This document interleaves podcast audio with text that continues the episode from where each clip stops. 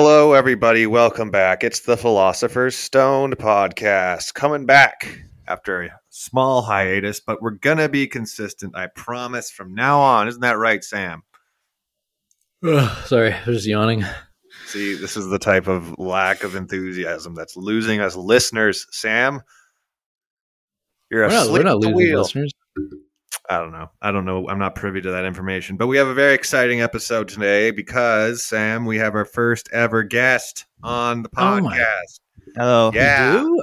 We have a guest. Oh my god, this is a complete surprise. I know. It, it's, yes, everybody's falling out of their chairs right now. But let's welcome the show. Our first guest, my oldest brother, Joel Strauss. How you doing? Doing good. Uh, do you guys usually actually smoke before coming on? No. Well, there No. was a time where I attempted to, and let's just say it did not make for very good listening because uh, I would just zone out and not catch any of what Sam was saying the whole I just time. smoked So, a whole joint, so I'm worried that's going to happen to me. well, I guess that's an amateur mistake on your end, but we That's all fair. did it. I mean, like it just Okay. makes sense with the with the podcast theme and everything. I thought I thought that was like what it does make sense. Yeah. We just think that maybe we're we're we're permafried Yeah. enough to not be frauds, right? Sam, do you smoke before these shows? No. I have like on a couple, but not uh not recently, no. Yeah, I have on a couple too. Um, it's just you know it doesn't always make for the best podcast. But the, the point It is, our listeners are supposed to be stoned. Okay, that's where that's where the Oh, name yeah. comes from. That helps. Yeah. So Joel is my oldest brother. He is coming in. This is a trans. This is a this podcast episode spans from border to border this That's week because I am calling in from BC. Sam's coming in from T dot Toronto, and Joel's calling in all the way from. Are you in Fredericton, New That's right, Brunswick? yeah, right now? Fredericton, New Brunswick. And what? Wow. Why? What? Why do you have the audacity to think that you are a relevant guest on this podcast? I, I, I was the one. Hey, I was the one that was like, "Are you sure?" Uh, I mean, Sam did ask me because I have a uh, philosophy degree. So, in this podcast, we can find out just truly how useless that degree really is. And uh, I'm on. Yeah, I'm excited to fi- find out. Um, Joel's also a prolific, prolific musician. He has some of his music on Spotify. Now, Joel, are you going to be removing your music from It will Spotify make in protest against Joe Rogan? um, if like I was anywhere near the uh, the uh, status of of, of Ne- someone like Neil Young, then I probably would. But if I took my songs off Spotify, I think I would get almost uh, no attention for that. So it doesn't seem like a doesn't seem like a useful move. yes. Unless it suddenly just people started thinking, "Wow, did you hear about this small town musician in Canada? He took his Yeah. music off. Let's check Yeah. him out." and that'll that will lead to an explosion in in my music listens. Plan. Yeah, it'll be like a David and Goliath scenario, you know? This Joel Strauss guy is taking on Yeah. Joe Rogan. Who does he think he is? Uh, well, me and Sam aren't aren't leaving Spotify for nothing. So no. unless the terrorist group ISIS buys Spotify and uh, it becomes Then we a- might start to see some real money. Yeah, get some of that terrorist money. some of that oil No. money. Is blood money. Is that what that is? Yeah. Um, all money's blood money, though. When you really get down Yeah. to it, right? Well, isn't Spotify from like Sweden or Norway or something? I have no Norway, idea. right? One of those lawless because they're like- countries. Yeah, where's I'm gonna Google that. Where's Spotify headquarters? HQ. Is Spotify just like Stockholm, Sweden. like I haven't I haven't really been in the loop. Is Sweden. Spotify just like this thing that's like just been slowly taking over for like the past little while? Like it's like big deal that Joe Rogan signed on to it. Pretty much exactly. Pretty much Spotify just is on their now Wikipedia number right now. One streaming service. I'm pretty sure. Yeah, from their For Wikipedia, it says they have over 381 million monthly active Well, users. Joe Rogan gets like 200 Oh. million downloads um, per episode, I think, or per month, I think. Uh, I think it's 11 Okay. million. So here's So the thing: with the Joe Rogan thing is that- that, like is that. that if if Joe Rogan gets pulled from Spotify, it's not like he's got to give the money back. He's still going to be a hundred billion dollars richer. And no, no. If he's anything, they would have to pay him. that's what I'm saying is that is that Yeah. Spotify it, like Joe Rogan is has no financial risk if he gets taken off and also he'll just go back to using every other platform like he did before so it's not like it's going to stop people from listening to him so it's really not like there's there's no real negative Just to an this insane, for an Joe insane Rogan. amount of influence. It's just wild. Yeah. I mean, some people got to realize that they sh- they they they they shouldn't be turning to Joe Yeah. Rogan for these these things, but like I I've lost all faith in like people making good decisions out there with their brains and what they pay attention to. It is kind of surprised. Like I, Yeah. I was actually surprised too that the Neil Young and Joni Mitchell taking their songs down actually had like a pretty significant effect. Like it probably directly led to Spotify making taking some action. They well, did. Spotify yeah, they did does remove certain. They do remove specific episodes. I know that. They have. They have censored his podcast. Like they have Yeah. taken down episodes. Like before, like um, they have taken down episodes for other reasons, or just like related to. yeah, like they took down. I think all of his Alex Jones episodes Okay, aren't wow. on there. Um, his Chris D'Elia episodes aren't on there. Oh, really? Uh, His what episodes? Yeah, the Bryan Callen episodes aren't on there. Oh, Chris D'Elia. He's a, you Um, know who he is? comedian. He's a comedian that got in a bunch Yeah. of shit for, um, I guess, Sexting, sliding I in the DMs of underage girls and grooming them for sexual purposes once they turned That reminds me of 18, this book. which is Reminds me of this that? book that someone recommended me, Lolita. Lolita. Stanley Kubrick made it into a movie. You know that, Sam? Oh yeah, yeah, Lolita. I don't know, like just uh, Wi- Lolita though is like she's the she's like the bad actor taking advantage of older. I'm men. not that far yet. Like he's just I he's think just that's I'm, like- I'm a few cha- I'm Oh, a few chapters sorry. in, and I'm just like it just when I looked up uh, this book, it's like considered like one of the best works of the whole 20th century, if not the best, from what I read on Wikipedia. Anyway, Mhm. so it's like what the heck? Yeah, Vladimir Nabokov. Really? Joel. You got to keep your mouth close to the mic, or else your volume's all Oh, over the sorry. place. It's okay. It's your first time as a guest, and we will forgive you. Um, exciting stuff, guys. We did get an email written in this week, so Oh we leave some time at the end for that. Right. Um, anything else you want to tell us about yourself, Joel? That people they can check out your music on Spotify. Do you, how many albums do you have on? Uh, there? right now, I have two uh, albums on there.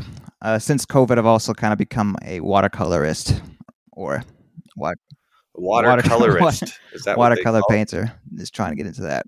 Yeah. Okay. There's not really there's not really a great reason NFT why I'm here. Jordan. Not really a great reason. Well, the great reason is we're going into new territory by having Yeah. a guest. Okay. I have been a I have been a Yeah. fan of your podcast this whole time, so it is pretty cool to be on it. That's true. I I have I have listened to my- I have listened to this podcast many times as stoned. Many many times as stoned. I think a lot of our listeners do. Um, but yeah, it's uh, you're the first guest, so at least if this if this podcast is if people start protesting this podcast one day, that's how big we are because Sam's become a full blown racist or something. Huh? Then What? you can you can be like, wow, I was their first guest on that podcast, and now look at it, it's so influential. People are when I think of boycotting it. most likely racist, I, Sam is definitely the first that comes to mind too. So Me too, man. he's He's, fucking he's racist. seething with hatred. I I said if I was elected mayor of Ottawa, I would make clothes illegal so that you could see what everybody no one can hide their true color. can't hide. yeah. Yeah. it's not for perversion. It's not for perverted reasons. It's for everybody to know exactly where they where they are on the spectrum of good and evil. Is that why? exactly. Hmm. Yeah. Well, speaking of Ottawa, there's uh, quite the uh, protest happening in Ottawa. I don't know if you guys have been following this, but it was this is Unwillingly, I've protest. been following it. but Yeah. it's interesting like the type of like who's supporting it like we uh at, at the gym i go to on a big board on a big board uh it just says like 12 1200 uh, $1200 of bars have been donated to the Ottawa truckers like the nu- like the uh, nutrient bars they sell there or whatever. So it's like right on Oh, the yeah. right in my in the gym I go to. It's like I don't know. The whole narrative of, of it has been completely i don't know i don't get i don't understand. For me to me it's like hey are are our icu wards at our hospitals still strained incredibly badly then then then eh, lifting the mandates is going to make that work i'll tell you what's going to wor- be worse for everybody's mental health than not being able to go to the gym is our healthcare system collapsing. Yep. That will be harder on everyone than anything that's happening right now. But if the hospitals can, you know, if we're in a place right now where the hospitals won't be under an immense amount of strain, then maybe they should lift the band-aids. But I just don't think that's the case. I think they're still pretty strained. Oh yeah, yeah, I would agree with that. That's my hot take. And also there's always the shady the shady backgrounds of the people who organize the whole thing and there's all that. I don't think that everybody there is a No. racist, homophobe, you know, uh, someone that's out to like just cause a ruckus. I think that a lot of people there are there for what they perceive to be, you know, righteous reasons. I just I just it just seems a little bit like a big middle finger to like all the ICU nurses in the country. But It sounds exactly me. what happens when you just like lock people in a room for a long time and and uh, they just desperately want it and they're just so mad about it that they have to you know go into go into things like this. Yeah, it's just a. It seems like a like a kind of like a just an expression of everybody's Yeah, that's- frustration that's with what the I'm trying to say. scenario. But lifting the mandates before the hospitals are ready Yeah. for that is not Yeah. a good idea. So I don't know. Yeah, it's very. uh I, I I felt like it was like their main like form of protest seems to be to like gridlock the downtown, honk all honk nonstop, and just like not uh not leave basically. So it's like It a real doesn't like uh it's real civil disobedience. It's like a siege. It's like a siege of Parliament Hill. And uh Yeah. yeah. And there's a lesser lesser talked about protest that is also happening on the, the at an Alberta U.S. border crossing.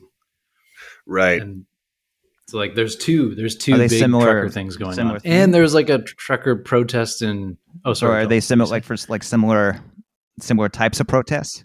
Yeah, same same same Yeah. exact thing. Yeah, same exact protest. Um, I just heard about that one today, and it seems like it's only affecting truckers that need to get through. Like, I don't get what that, the point of that one is. You're really like biting yourself in the tail here, aren't you? Yeah, it's weird. It's uh part of part of me is like part of me thinks that like there is definitely a um like we've all like you've seen like like the Nazi flags and stuff like that that they've been flying. I saw I one there is a Nazi real- flag and then a couple of Canadian flags that someone scribbled Nazi symbols on, which I think is Yeah. meant to mean Canada is now Nazi Wow. Germany because of the mandates. I don't think those ones are, you know. Oh, you think they're being ironic? I think they're putting it on the flag to be like, this is Canada now is a na- Nazi uh, uh, state. But I think that I only Right. saw one picture of an actual Nazi flag. I That's did uh. I did see that people were Um, willing to be like they they state that they're willing to be there for weeks and even like months, which is kind of Yeah. crazy to me. I think that's Yeah. a small. I think that's a minority that's actually going to be Yeah. willing to do that. I think a lot of people were there for the big weekend where they got to party and feel like they were part of a huge movement. And I, I think mean- those people are going to start suddenly being like, "Wow, living in my truck it would be sucks." exciting, like just being in a truck and just honking and going on a movement. Like it would be exciting just on a physiological level. Yeah. I, oh, I'm sure it would be exciting. Like, I, I don't think I would ever participate in something like that just because I'm, I just, I have to be a contrarian anytime something popular is happening. It's just who I am. But I can understand the feeling of being like, here, we're making a stand. We're part of a movement. We're going to be part of this change and we're going, we're marching to the front doors of authority and we're knocking them down, buddy. But uh, I just don't think that this, I find it kind of funny that we are, in, in my eyes, we're nearing the end of the pandemic, anyways. And yeah, if restrictions do lift in a couple weeks, guess who's going to take credit for it? The people that are in Yeah. the that are organizing this event, and those people are linked directly to the Maverick Party, that new political party. So part of me suspects the timing of this is kind of a political play to be like, we're gonna. Mm. This is a good chance to make it look like we were the ones that that kind of forced the government to lift the mandates when in reality they were probably going to be lifted soon anyways based on how the pandemic's going that's my conspiracy It's probably what's going to happen. Yeah, I th- I would uh, tend to agree. I think it's a. Uh, I think what they really want is they want similar protests like this all over the country, like simultaneously, and that's like the Alberta thing. And they wanted to do it as like a like a power play, basically. Well Like, there was a huge rally in my city i'll tell you that much. Yeah, yeah. in Kelowna recently. yeah on saturday it was big. There was all downtown. It was all it was looked like canada day but like the iq the over iq was like cut in half. Um that's just what it looked like. I didn't actually go down there.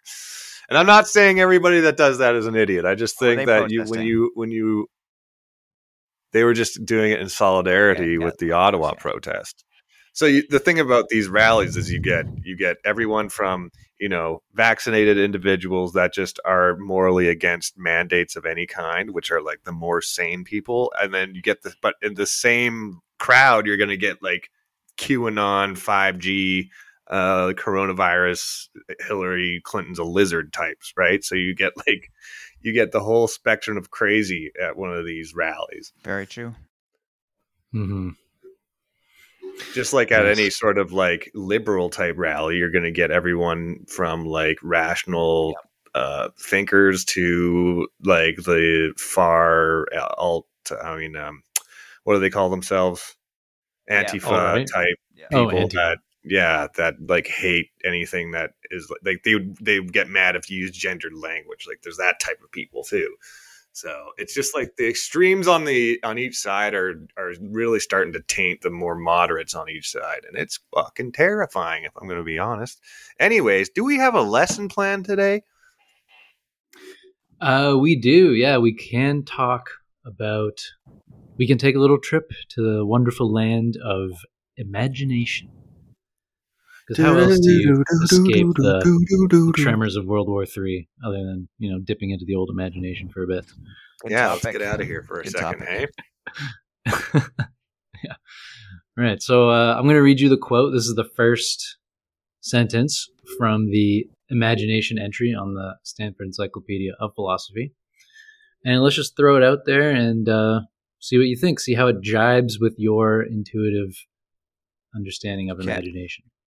Hit me So, to imagine is to represent without aiming at things as they actually, presently, and subjectively are. Can you say that one more time? yeah yeah i was going to say the same thing. I wish I could Okay. just read what you said instead of just hearing it, so I could soak that in better. to imagine is to represent without aiming at things as they actually, presently, and subjectively are. Yeah. Okay. I think like Okay, so, it's pretty much what do we coming up about with that? your What own you original your original thought without drawing on like inspiration that reminds from me of reality. this because I'm learning to be a, a painter, and like an advice that I that I heard was like you don't paint the object, you paint something that looks like the object. Is that kind of in that direction? Oh, yeah. I think that's that sounds like it to me. Yeah. I like that. You're uh I think like a it says like to represent, which means like a painting is a perfect example. Um when you paint a banana, that's a representation of a banana. So you're representing something.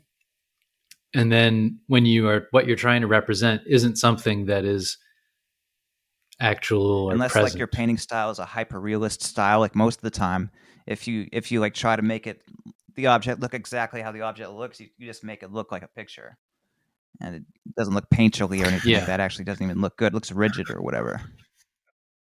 I mean, if you're Yeah. looking at a if you're trying to paint a perfect fruit bowl and you're looking at a fruit bowl and you're just trying to exactly make that image of a fruit bowl appear on the page, that's not really imagination. That's like but, all he's, technique. but the person's still doing it through their style, which is a hyper realist style. Like it takes like a, a certain um, Like it takes like a certain artistic style. Still, like that's just I mean, does it take an artistic style to do photorealistic pictures of objects, or does it take just a really, really, really skilled technician with a well, paintbrush? it's never gonna. Because if you're not adding your own taste to it, then what what is the imagination? it's never gonna be like a hundred percent like a real picture or anything. Um, so there's well, but that would only because of the the lack of ability to make it 100%. If your goal is to make it look 100% like With- the object, then that's not really imagination without without work, any is it? without some kind of like technology or computer work, you're not gonna get a hundred percent just by looking at uh like an object. I know, but I'm just saying that if your goal is to make it look 100% like that object, are you using imagination that Yeah. much? Or are you Hmm, just trying to copy and paste with your eyes, essentially? Yeah, like that is Interesting interesting, like, question. for me. Like when I look at a, I- like I don't want to diss that style, but when I look at that style, I get I just tend to get bored. Some people when they look at that painter, they're like, "Wow, that's amazing! How close you can get it to the real object," and they're into that, and that's cool. But for me, like I like I don't like that style necessarily. I like when they have like made it into their own their own uh, image of the of the object. All Well, right. I can I agree. can I interject? Yes. All right, so I would say that I I think I kind of agree that if you tried to paint something hyper realistically, it wouldn't take a lot of imagination to imagine what it looks like because you can just look at it and see it and you like you know what it looks like. You don't really have to imagine it. But it might require a lot of imagination to solve the actual problems of how Yes. to paint something Yes. hyper realistically. Yeah, that that to me is is is what I would uh, categorize as a technique thing, and less of a imagination thing. Unless you're really coming up with the techniques in the moment. Like, say you've never painted realistically like that, and you're just you're coming up with the techniques in the moment. That I think takes imagination, but I don't I don't think that people necessarily teach themselves how to po- paint photorealistically. I think they're just scholars of technique. I'm with Joel. Like when I see a really, really photorealistic painting of like a bobcat or something, especially stuff with like fur, I am blown away at the technique, but not at the. I would never say, "Wow, the imagination on this guy," unless I'd never seen a bobcat before and I thought he made that creature up. Yeah, that's a good point. I mean, yeah. It's like they did there was there was some there It's was true, some like the- imagination in, oh, the planning of it still, like how they reached that goal. Like there was some there's some creative uh strategizing like the, all the variables all the variables that are involved, like the color, the paint, the uh the composition, uh getting that organized properly, I think takes some imagination just because you're working with with those specific variables. Yeah, but I think that a lot of it comes down to learn technique. It depends. Like, what do you think is the because like c- are creativity and imagination those are those synonymous in your opinion? Yeah. Ah, well, according to Immanuel Kant, they are. They are one and Well. the same, according to Immanuel Kant. See, just I think of if I look at like an abstract painting. See, here's the other end of the of the um, I guess the spectrum. When I look at like a Jackson Pollock, I'm not necessarily that impressed with his imagination because it seems to be more of just like this is what came out when I do my splatter process. I mean, I'm sure that he does add certain colors here a little bit more than there, and like as it as the painting like progresses, he gets like he kind of gets a better idea of what kind of colors he wants where. But that to me is almost like on the other side of the spectrum to photorealism. Like there's almost not enough structure for me to be impressed. You know what yeah, I mean? Yeah. Or that like really strange, like very simple minimalistic art where it's just like a picture of an like where it's just like an apple on a stool or something, and it's called it's called art, yeah. and, and you can't, it's like or like the ones where you see where it's like it's just three colors like three bands of color over a blank canvas like they might the colors might work together well but i'm not blown away by any sort of you know i wouldn't be like wow this guy's imagination is is is is is is, is, is mind-blowing right it's like he might know how color theory works really well but so imagination is linked to I how like successful like the, the imagination is linked to how successful um, the painting is in terms of the beauty of it. Like, uh, is that what you would say? Like how you're I don't know. Uh, it's just as far as I, I, I think that there is a there is a point like the ultra realistic painting is on one end of the spectrum, and then and then uh, the three bands of color that's just so simple is on the other end of the spectrum. And I just don't think that either of those require a ton of imagination, personally. All right. Well, there, there you have it, folks. Uh, if you're an aspiring watercolorist, just uh, just keep in mind that you don't Well, really have The thing about that much watercolor, the thing about watercolor is that you do add your own flair to it, right? You might be like trying to capture It's a very, mood. it's a very, very hard to drip. control to control drip. watercolor. Like it's very, very, very hard to do it. Like it's it's hard to make the same watercolor painting twice. I would I would say from what I've learned. hmm Yeah, but also like say like Joel does a lot of like you know images of like city Yeah. streets. He's not nec- he's not going for photorealistic. He's going for atmosphere, Yeah. which I think mm-hmm. requires more Yeah, imagination. you're you're aiming, and that plays right back to that original definition where you're you're not necessarily aiming to represent things as they actually are. You're you're okay with some things creeping in there that aren't that aren't actual that maybe come Yes. from your own subconscious But- or whatever. In a weird way, it might reflect the feeling of being there more accurately. Yeah. You know what I mean? Mhm. Yeah, could be. Um, all right, so that that's interesting. But there are like other ways that I hadn't really thought of before. But there are actually other roles for imagination that might we might not think of so quickly. And one of the most interesting is mind reading. And I don't mean like a psychic. Okay. I mean, um, what's called uh, when you attribute a mind to somebody else. So all of us right now talking together, we all think that we have minds. Yeah. Right? Like you guys think I have a mind. I think you guys have minds. I don't think that you are figments of my imagination. I think you are real people with real brains and thoughts. That is But- like the nicest thing anyone's said to me in a while, dude. Thank you, Stan. Thank you. but I can't see your brains. I can't read your thoughts. I don't actually have any direct evidence that you have minds. You could be figments of my imagination. So one th- one thought of these philosophers is that you need an imagination to attribute a mind to someone else because you don't have any direct contact to their thoughts. Right. So you're imagining, you're kind of filling in the gaps of what you think they are as a person based on just what you are seeing from them, right? Yeah, it's like well, there's like this other philosophical uh, posi- position called solipsism, yes. Yeah. and the idea in solipsism is that you are the only uh, mind, you're the only conscious entity, and everybody that you meet is just like uh, like a creation of your own imagination.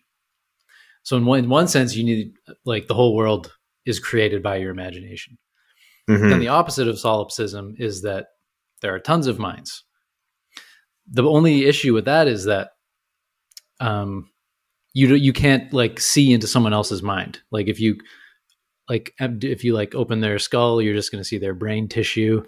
Um, if you put them in MR- MRI, you're just going to see different parts like firing and stuff. But you're never actually going to like have a mind to mind connection. And so, in order to Not like a Vulcan. so whatever you think yeah exactly like a vulcan vulcan mind meld um, so when you attribute a mental state to someone that is kind of like an active imagination Otherwise, it would be like Vulcans. I mean, it does, it does, it does happen every time you have a dream where you're interacting with people, right? Because in that case, it is solipsism, right? You yeah are that would be attributing, you are attributing the, the uh, an actual human to these figments of your imagination. Kind of reminds me of the Matrix somehow. but when you say like yeah um and when you say like um when you try to for example like consider somebody else's perspective that requires an active imagination to like see the world from their perspective A lost art, apparently. yeah um yeah so that that's a very interesting one um and then another uh, another interesting is uh, what's called pretense or pretending.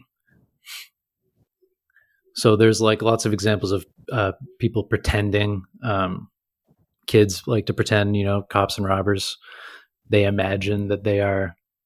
Some kids are the cops. Some kids are the robbers. And very Yeah. important part of the formative A years. and criminal- very yeah, important that, yeah. that people do that. From what I remember in psychology, anyway, Yeah. Oh yeah. What, what what does what does it do? helps what does just it help like to do? prepare your your like whole nervous system for future um, uh, challenges and things like that. Right. I spent a lot of time pretending I was a uh, Jedi when I was uh, years. I would pretend mm. I was a Jedi for. I think. Oh And yeah, definitely. Yeah. I can definitely tell you that if I didn't spend all those years pretending I was a Jedi, I don't. know Who knows who I'd be now? I'd be a complete fucking loser. yeah. Oh yeah, I used to just sit in school and just imagine that like Qui Gon Jinn was gonna show up, toss me a lightsaber, and be like, "We need your help, Sam." Like, okay. Your midi-chlorian count is so high, dude. Get in here. I used to imagine stuff. I used to be like, I remember when I was in high school or like, you know, in the the angsty teen years, I used to always hope and I'd fantasize about like a huge disruption in society that would essentially spend spin us into like the apocalypse and give me a sense of like purpose. And so I would like imagine like missiles hitting like the building across from our school or whatever, and like it being like the, the new world war. And I I would like fantasize about that happening. And then when I got older, I just I realized that the only reason I wanted that to happen was because I didn't have anything good going on. That's life. how bored you were. I always Yeah.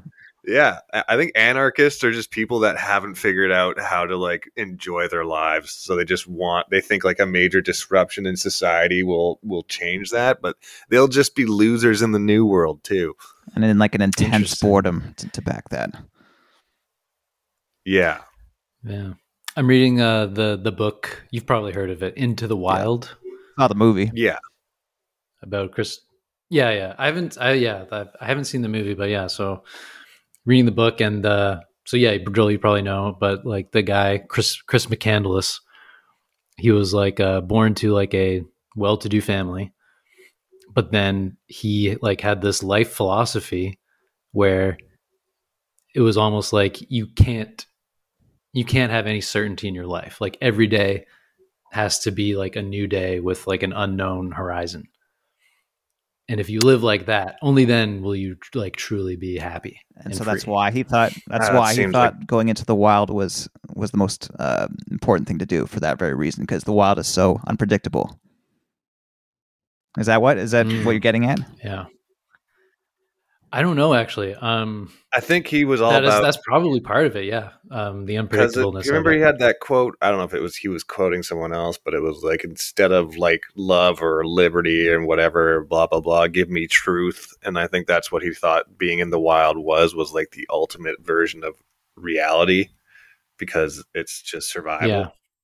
After watching that that Alone show, like it kind of makes sense to me because you really are there's nothing about your life that matters other than surviving till the next day right That show that show seems So to bring you just like right back to the fact that like you are an animal too. Like that that yeah that idea.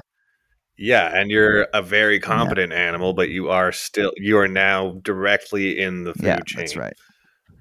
Which gives them a sense and the the contestants always talk about how it gives them a sense of being alive that they just can't get when they're in society Like sim- similar to being So in- maybe that's like being what, in, uh, like being in a war. I don't know, like that kind of like full blooded experience where you're just kind of like always in alert survival mode. Well, you never have a moment where you don't feel like you're fulfilling some sort of purpose, right? Whereas every day in the wild, you have to be like, you know, making sure your shelter's good, making sure you're not getting eaten. You got to find your own food, your own water. There's always a, a task, and I think that's probably what it feels like. Maybe if you're going to war, I don't know. I, I Mhm. I've kind of read and heard that a lot of people that go to war end up yeah, but lots of people that go to war end up not seeing battle, right? And they end up not getting that sense of purpose and they end up wondering why the Oh, hell yeah. they're there. hmm Yeah. Um, I, I can't remember why I brought up Chris McCandless with respect to imagination.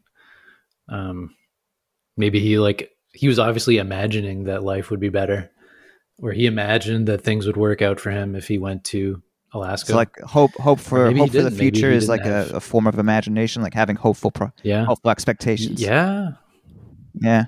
yeah. Hope hope could be a form of imagination. Ex- I you expectation. can't imagine Yeah. If you Yeah. can't imagine your life improving over the over as time progresses. That's not like you're not going to have a lot of will to do anything, right? Yeah. upward mobility is Yeah, upward important. mobility yeah. is, is definitely a driving force in some way. because most people are fantasizing day to day what their life is going to be like, you know, in a few years. What improvements do they, what goals do they hope to inco- accomplish, and what improvements? Not a lot of people are sitting there planning But how it, to make it their takes some worse. imagination to like carry all those things with you in the sense of like I want my life to look like this, and I want to accomplish this, and I want this these parts, and I want to live here, and I want to have this much um, Mhm. amount of money, and I want to accomplish this goal here. Like it takes imagination to bring all those things together. I would say. Yeah, Yeah, and a lot of people live their lives without having a pl- any sort of like idea what they want from life, and I don't know what they spend their time imagining during the day. They probably do what I do and imagine anarchy or something that'll give them some sort of sense of purpose because they haven't been able to think up one for themselves. So Mhm. every anyone that has like a Yeah. s- like a certain uh, anyone that has like a certain idea of what they want to accomplish or what they want to do, uh, like everyone has that sense of imagination. Then, if that's related there, Yeah, very interesting. Um, so there's like there's actually some so that's that's very very good. And now we can look at like there's actually some some ways that imagination can go wrong, or maybe not. Maybe wrong isn't quite the right word, but imagination maybe doesn't work the way it's supposed to.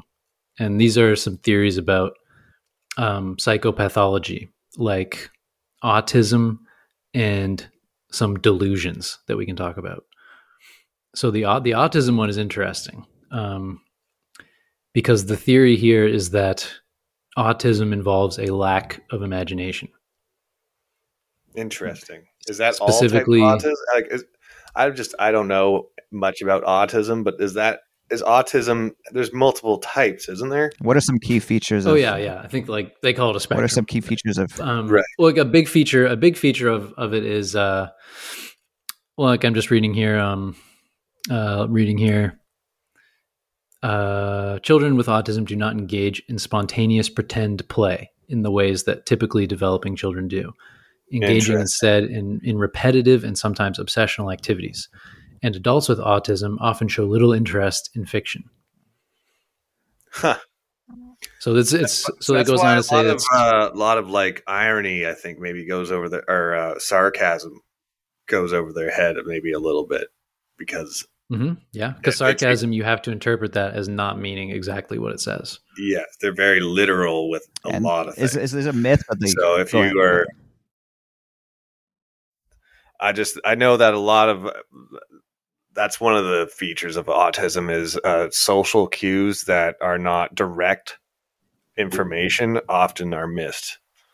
Mhm. Is it a myth that they develop like very Yeah. specific, very like very specific, almost like special skills? Like they hone in on a skill, or is that is that kind of like a myth? I don't know.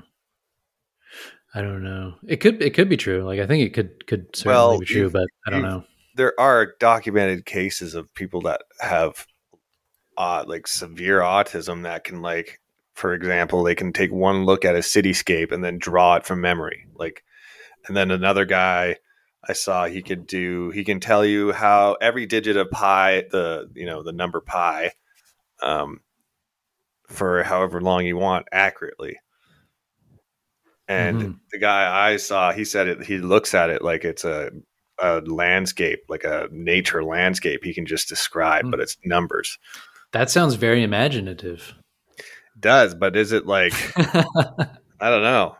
No, I mean the guy. It, memory, I think it might be, or maybe he's. It's just a function of him understanding how that math works. But memory memory is definitely a big part of imagination because like so often, right? Like you do the you do an exercise where you try to imagine some monster or something like that, and so often, what is the monster? Just like a collection of a bunch of different parts from a bunch of different scary animals, sort of all Yeah. thrown together from your memory. Exactly. That's why I really I really appreciate when people like movies can get an alien to look like something I've never What's an example? What's an example of, of that? I, I thought that uh, Edge of Tomorrow had Ah, I a don't great alien that almost I could barely like my mind couldn't even really put together what I was looking at at first because it just moved and looked so different than anything I've seen before. So I thought Mm. they did a good job with those aliens. But you're right, most monsters and aliens in movies are just a bunch of animal parts we already are familiar with put together in a certain way. Mars attacks. Yeah, Those, are like those, those brains, they're so big. The, like most aliens have like most monsters and aliens have like you know a couple eyes and a and a maw right Yeah. there was definitely Yes. like a there was definitely for a while Um, just kind of like a certain theme for aliens having like the big brains and like the the bowl over the brain and, Yeah. and the kind of Mars attacks Yeah. look. Yeah. Yeah. Okay. Uh, there's some other delusions that involve imagination or seem to maybe involve imagination just out of control. And these are, uh, well, there's a bunch, but like there are two that are mentioned here are uh, the capgrass and the Cotard delusion. So in the capgra, maybe it's cap capgra, I don't know, cap capgra, capgrass. Uh, so in that in that delusion, if you have that delusion, you believe that your friends and family have been replaced by imposters. oh i've heard of this before Yeah. Yeah. Uh, so that is that like that seems like maybe imagination gone gone amuck, perhaps, like out of your control. i was Could watching this thing on to- netflix t- uh or um recently where it was about delusions stalkers and one of the Hmm. episodes with this guy who truly believed that he was madonna's hus- husband Whoa. He truly believed it. And they made a distinction between him and another guy from a different episode who just really, really wanted to be the the boyfriend of this one singer. Right? That's not a delusion. That's an, an obsession. Believing you're actually Madonna's husband when you're not, that's a delusion. And there was a distinction there. In my mind, that like I, uh, imagination is is usually like an advancement in in ideas, like an advancement, not something that's that's Hmm. completely bent to the point where it's just purely false. Um, like you're you're Yeah. whacking Okay. something with with that kind of perspective. It's not a Ah, yeah, that, that's that, that's very Kantian, Joel. that that delusion where you think your family's been replaced by imposters i don't think that i would attribute that to like an imaginative mind as far as like a couple of wires are connected exactly. wrong right that's what I'm trying to say. Mhm. Yeah, that's that's really interesting. Imagination. It sounds like you're saying, Joel. Like imagination should be like sort of aiming at It- something, like a like when you hear um, something like when you hear like like, like a music that that you haven't uh, heard before like whoa that's that's a new style or that's like something that i Mhm. haven't heard before like that's an advancement in in Mhm. in, in imagination but also in in hearing other people's Okay, yeah. imagination because it took hearing their music uh, other people's music to to uh, inspire you to create something new or sorry i'm away from the i'm waiting for the mic right now like it like when you hear a new style of music that's usually like the evolution of lots of different uh, types of music that kind of got combined and then meshed up in an interesting way. Like like you know like yeah. there's also like there's a difference between uh misinterpreting Yeah. reality and creating something new in Yeah. reality interesting. Yeah, yeah. So so it sounds like um, we want imagination to be something more when like something that you do actively, and maybe you can like um, it's something that you are like to go back to that original language, something that you're aiming at. Yeah. Yeah, exactly. Like it's not something you're you're that's misfiring. It's something you do Mhm. with intent. yeah, that's right. Right. It could still be something bad. Like you could still be like a like a some sort of evil serial killer who's having like some fantasy about some sort I'm of sure, murder. I'm sure Hitler commit. had Yeah, a, had I a mean, great the- imagination. I'm just saying. Well, why didn't Yeah. you make it into art school, bud? not not Well, creative techniques, imagination. If you think Different of type like of imagination. if you think right like he imagined uh how to dominate Yeah. all of europe um but there's also like you know the jigsaw killer from the saw franchise he was pretty Mhm. creative in his techniques of you know making these contraptions like those were those Mhm. were imaginative devices even though they were used for evil Yeah, Yeah, that was pretty yeah, pretty creative uh, serial killing there. but it's not a uh, it's not a regression like it's not like just because things aren't like uh, just because say music right just because you're not pushing the art form or whatever you're not trying to make something new that someone else hasn't heard before you can still imagine like a 8-bit song and that's still Yeah, using that's your right. imagination And not all music has to sound like new necessarily. yeah I mean, but a lot of a lot of good music, I think, like takes something from the old and then create something new with it. Um, but anyway, I think that is like a, a basis of a lot of good new art or just new Yeah. art in general is you're taking a bunch of pieces from what already exists and assembling it in a new way. Very interesting. Very interesting. Um, imagination. Maybe this is the last topic that we could do for imagination, and that is knowledge.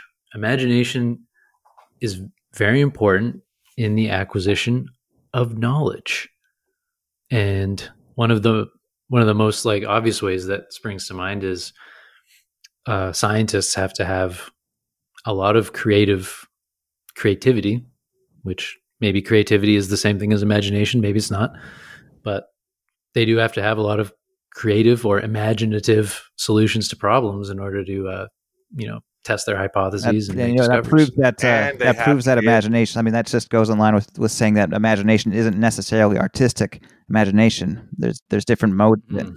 Yeah. Well, you think of like Galileo, he had to imagine Oh. the solar system differently than everybody was Yeah. telling him it was. And that wasn't that wasn't necessarily a work of art. That was just him being able to think of something in an abstract way that maybe other people haven't been able to. Yeah. Well, it's- great that you bring up Galileo because they actually mention mention him in the Stanford article, and it's it's not in relation. It's in relation to thought experiments. So a thought experiment is when you sort of imagine some sort of scenario in your mind Yeah. to see how it would play out. So so Galileo had a famous one, which they describe here, in which he uh, tried to disprove Aristotle's theory of motion. So Aristotle's theory of motion was that heavier ob- heavier objects fall more quickly. Aristotle never tested it, but it never, tested it. Um, so Galileo, for thousands of years, nobody nobody argued with him. And then Galileo said, "Okay, so imagine what happens when you take a heavy object and you put it on top of a light object and you drop them at the same time. Yeah. What will happen?" And so so there's like two different ways it could go. You could say, well, on the one hand, uh, if the lighter object falls more slowly, then it should be slowing down the heavier object, and they should Right. both be falling pretty slowly. But on the other hand, uh, it should fall more quickly because the two objects together are heavier than the heavy object Wow. by itself. But you can't really. Uh, Wouldn't it be an easier thought weird experiment to be putting something light on top of something heavy, and the light thing should fall at a slower rate, so the heavy thing should land? You know, they, they shouldn't remain in contact while they fall. Yeah. Right. yeah, yeah, ah, fucking Galileo. Isn't uh, isn't like Nice any, any, any theory that you make, No one ever asked any me. theory that you make, period, whether it's scientific or whatever like that, just any type of theory is any use of an imagination because it's a theory.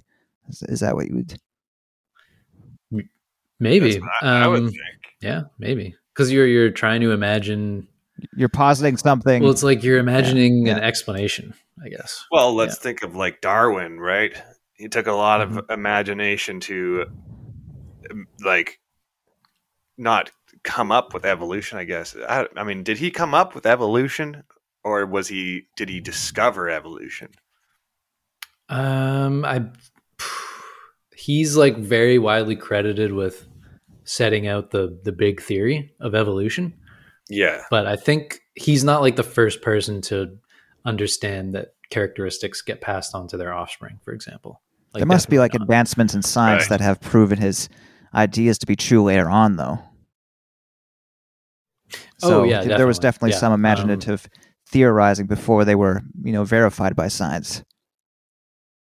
I think Yeah. his imagination, I think, led him into the discovery aspect of that theory.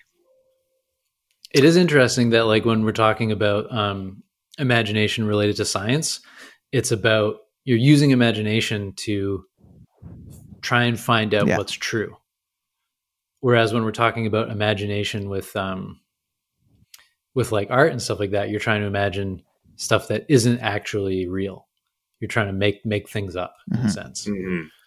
But I guess you could say in both cases, this is probably gonna be pretty Kantian as well. But in both cases, you're you're aiming at some sort of uh, some something sort of aesthetic, I guess. Like in art, you want to create something aesthetically pleasing, and in science, you want to.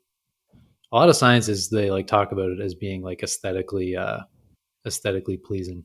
Aesthetic, aesthetically, like Huh. in in a in a like what name the difference? Yeah, like a like a good like a good theory is like a like a a work Right. of art in like in the sense that it is like it resonates as being true and on some deep level. it packs a punch. Packs a punch.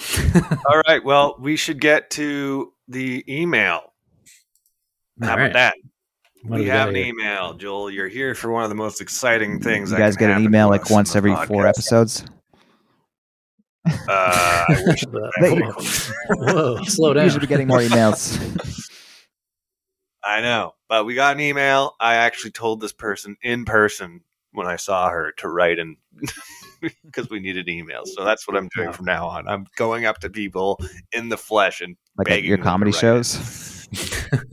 Yeah. So this is from Bonnie Essen, very funny comedian in Kelowna, BC. And she writes Hello, Ph- Philosopher's Stone team. Loved listening to the last episode. It reminded me of a culty acting workshop I once took. The instructor said that the mind could not conjure an image that had not already be, been seen by the person conjuring it. So, say you wanted to imagine being in space, the images that are in your brain are composites of images you have picked up throughout your life. How hmm. does this explain where the original images come from or who made them if everything in the imagination has already been seen? He didn't explain. I think he mentioned some sort of interconnected bullshit and then talked about his famous students.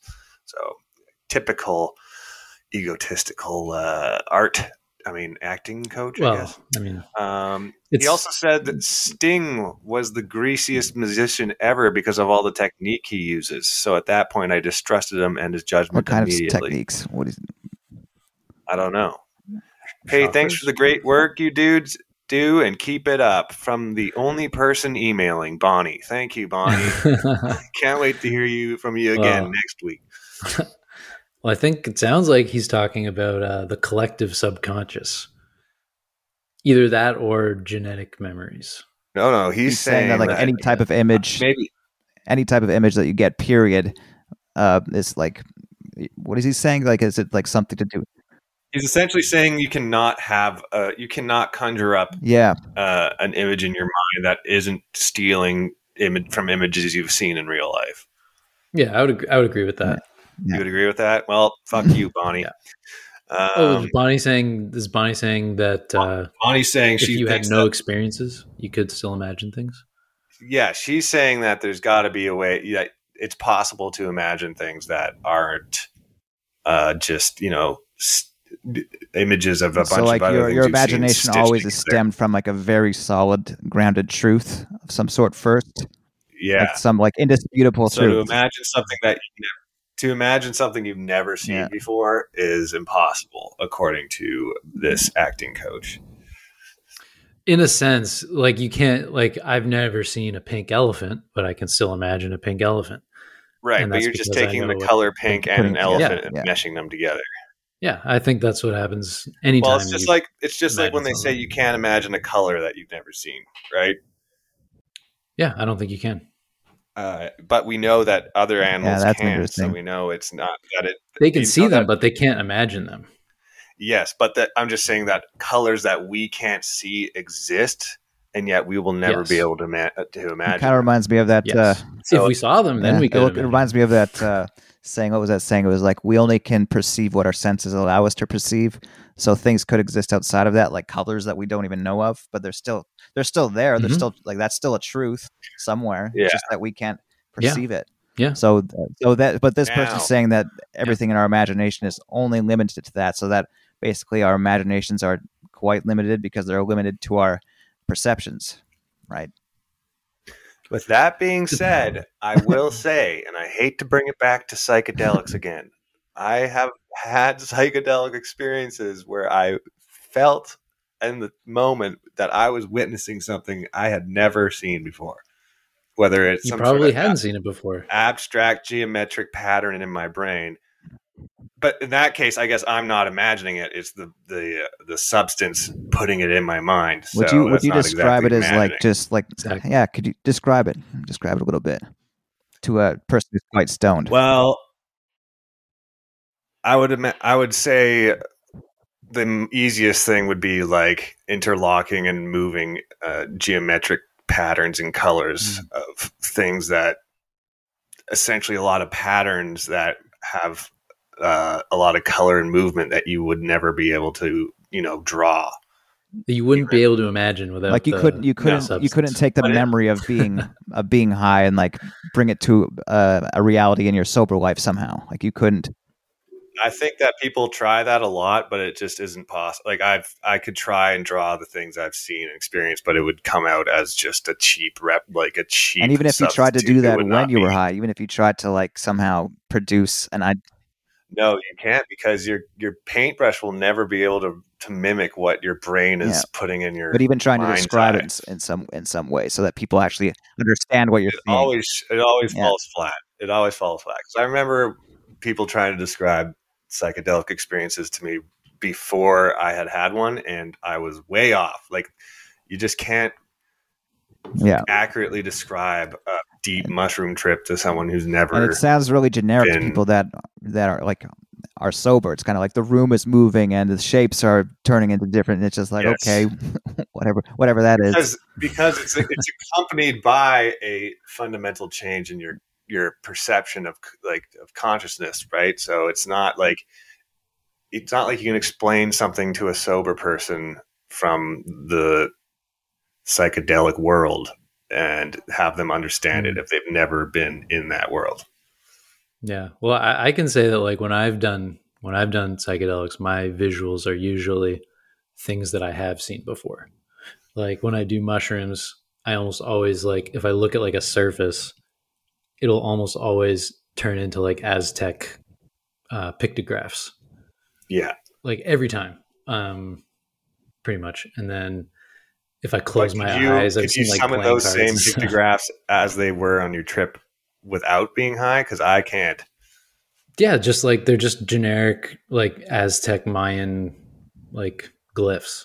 Like that Are they Google are they stationary or are they moving? stationary? Really? Because I never have. I, I see. The thing is, I do sometimes. like, Sam, are you are you taking something from your sober life, like Aztec imagery, and then like imprinting it on your high life somehow? So like without that sober idea, like it wouldn't wouldn't work. Well, well, what's really going on when you take mushrooms and you see the Aztec imagery is you're being contacted by an Oh, yeah. entity that Well, wants you to that's start pretty sacrificing. obvious. Yeah. Well, I got to wrap this up. My in-laws are here to have dinner. Um, uh, but you can write us in. You can write us in. You can write into us at TPS podcast 420 at gmail.com. And Yes. uh, please do. And I just want to tease that I might have a cheeky little comedy special becoming available on YouTube very soon. And I will make sure to make the announcement when I do. Um, I didn't know what to name it, so I just named it what what it was, and it's called uh, "Greasy Townie Does Comedy." Um, yeah, it's pretty gross, but that's what it is. Um, and I might change the name. Like I said, this isn't being 20 sold minutes to it's gonna be? Netflix. This is just for fun. Forty minutes, 40. really nice. 40 minutes? That's like a full on proper special.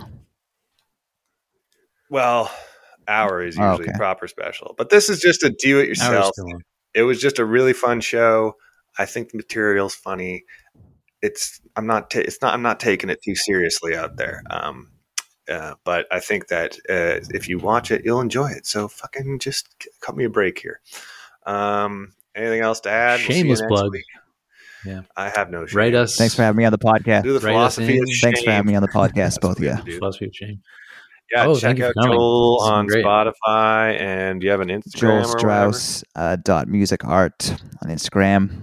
JoelStrauss.com. Yeah, check it out. Wow.